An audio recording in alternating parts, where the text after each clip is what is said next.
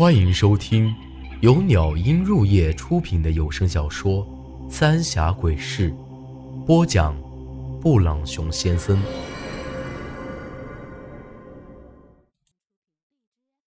第七十一集：奇怪的族谱。苏丹臣的话，倒不是没道理。现在这么去找张爷，以苏丹臣一个人的力量，还是不大保险的。只有让萧然先恢复过来，这样咱们才多了一份胜算。咱们现在要做的，就是得找个机会去张爷屋里看看，兴许让萧然没法恢复的东西，就在张爷屋里。但那张爷哪会让咱们轻易去屋里找啊？既然张爷是鬼师，对我和苏丹臣一定是格外小心的，绝不会让咱们就这么进屋。苏丹臣托起下巴想了一下，忽然眉头一展：“ 有了，王老六那娃。”我也不晓得苏丹臣打的啥算盘。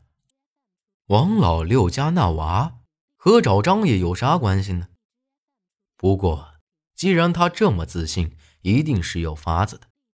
这会儿，苏丹臣赶紧找了一张火纸，撕了一个小人儿，在上头呢写了一个生辰八字，而这个八字正是王老六那娃的。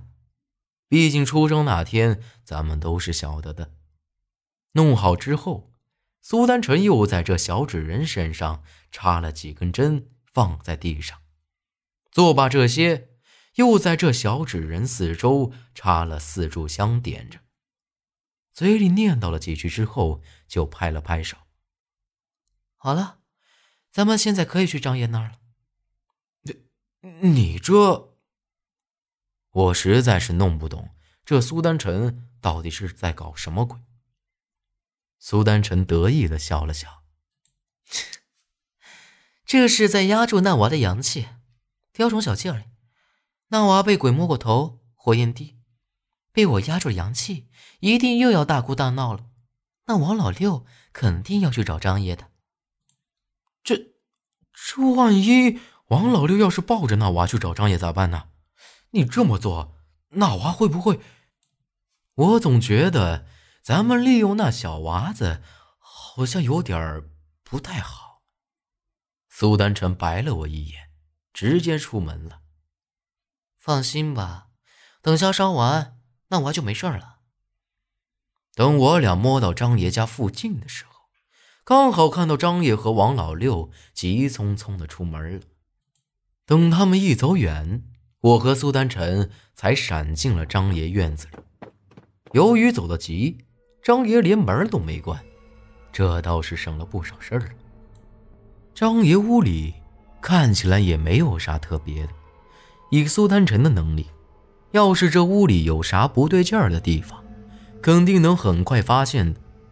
但奇怪的是，咱们翻遍了屋里的任何角落，却啥都没发现，就只差挖地三尺了。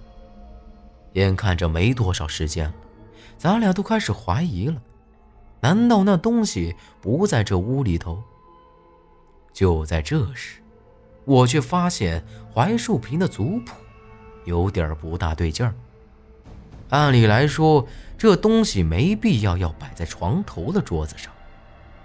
刚才因为忙着找别的，之前咱们也看过这族谱，就没大注意。这会儿我随手拿起来一翻，却不由得吓了一跳。在这族谱的最后，居然写着我和苏丹臣的名字，看起来是刚没写多久。而在咱俩名字的前头，则是王老六的娃。这家伙就有点搞不懂了。我和苏丹臣又不是这槐树坪的人，为啥这张爷要把咱们两个的名字也给写上去呢？但不管咋样，这张爷肯定是有问题的。苏丹臣也是满脸疑惑，将那族谱拿过去仔细翻看了一遍。脸色越来越凝重，赶紧走，回去再说。将那族谱原样放好。趁着张爷还没回来，我俩赶紧朝回赶。等到了家，苏丹臣才长舒了一口气。那族谱有问题？你这不是废话吗？咱俩的名字都在上头，肯定有问题啊！我没好气的顶了一句。不止这个，难道你没看出来吗？那上头记着每个人的生死。但奇怪的是，只要有新的名字记上去，就会有人立马死掉。苏丹臣压低了声音说道。这么一说，我立马想了起来，的确和苏丹臣说的一样。那族谱上有了新的名字出现之后，七天之内就会有人死。猛的一下，我又想起了八字里给咱俩说过，在这槐树坪最多待七天。我和苏丹臣来了，八字里和他媳妇儿就诡异的死了。王老六那娃出生了，六婶儿也死了。而且咱们头一次见到六婶的时候，她明显在害怕着什么。现在我算是明白了，六婶在怕有人会死。这会儿，苏丹臣又接着说道：“还记得那天张爷说，那娃是被鬼摸了头吗？我怀疑，并不是什么鬼摸头，而是张爷要弄死那娃。八字里和六婶。”也是张爷弄死的。仔细一想，八字里不止一次让咱们离开这儿，而那六婶儿也让咱们走，之后就诡异的死了。肯定是张爷不让他们说出这村子的秘密。这越说我就越觉得后背发冷。张爷要是鬼师，做这些事儿完全是不费吹灰之力。这张爷到底要做什么？难道我爹当年就是因为晓得这事才……我脑子里已经开始乱了。苏丹臣想了想，现在还不晓得他要做什么。但你爹当年发现的事儿，肯定不会这么简单。他能出这槐树坪，还怕会出这事儿？这可就麻烦了。萧然的事儿还没解决呢。却又出现这么一档子怪事儿。就在我和苏丹成纳闷的时候，外头却传来了一阵脚步声，紧接着就是一阵不紧不慢的敲门声。苏丹成做了一个噤声的手势，意思叫我们别发声。开门吧，我晓得王老六那娃的事儿是你们搞的鬼。外头居然是张爷，这么快就被发现了。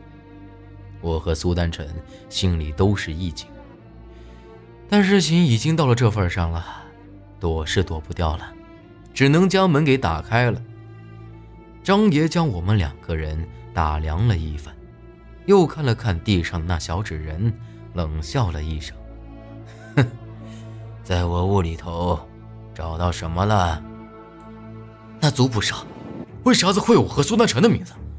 还有，你为啥子隐瞒当年我们白家住在这的事实？既然他都这么直白了，我也就没必要再藏着掖着。张爷眉头皱了皱，又冷哼了一声：“看来你们已经晓得一些事儿了。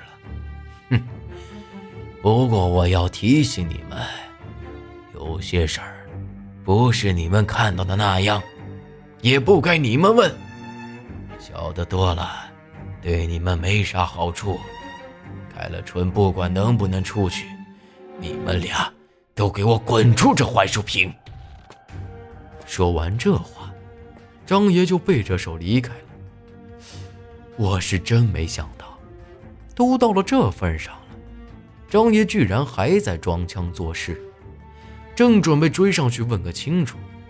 张爷突然停了下来，转身瞪了我一眼：“你小子记住了，没有咱们这些人，你们白家早就绝后了。”我在后头喊了几声，但张爷也没理会我，气鼓鼓的走了，留下我和苏丹臣一脸的迷糊。张爷说的那话是几个意思？啥叫没他们，咱们白家早就绝后了？本集内容结束，请您关注下集内容。我是布朗熊先生，咱们下集再见。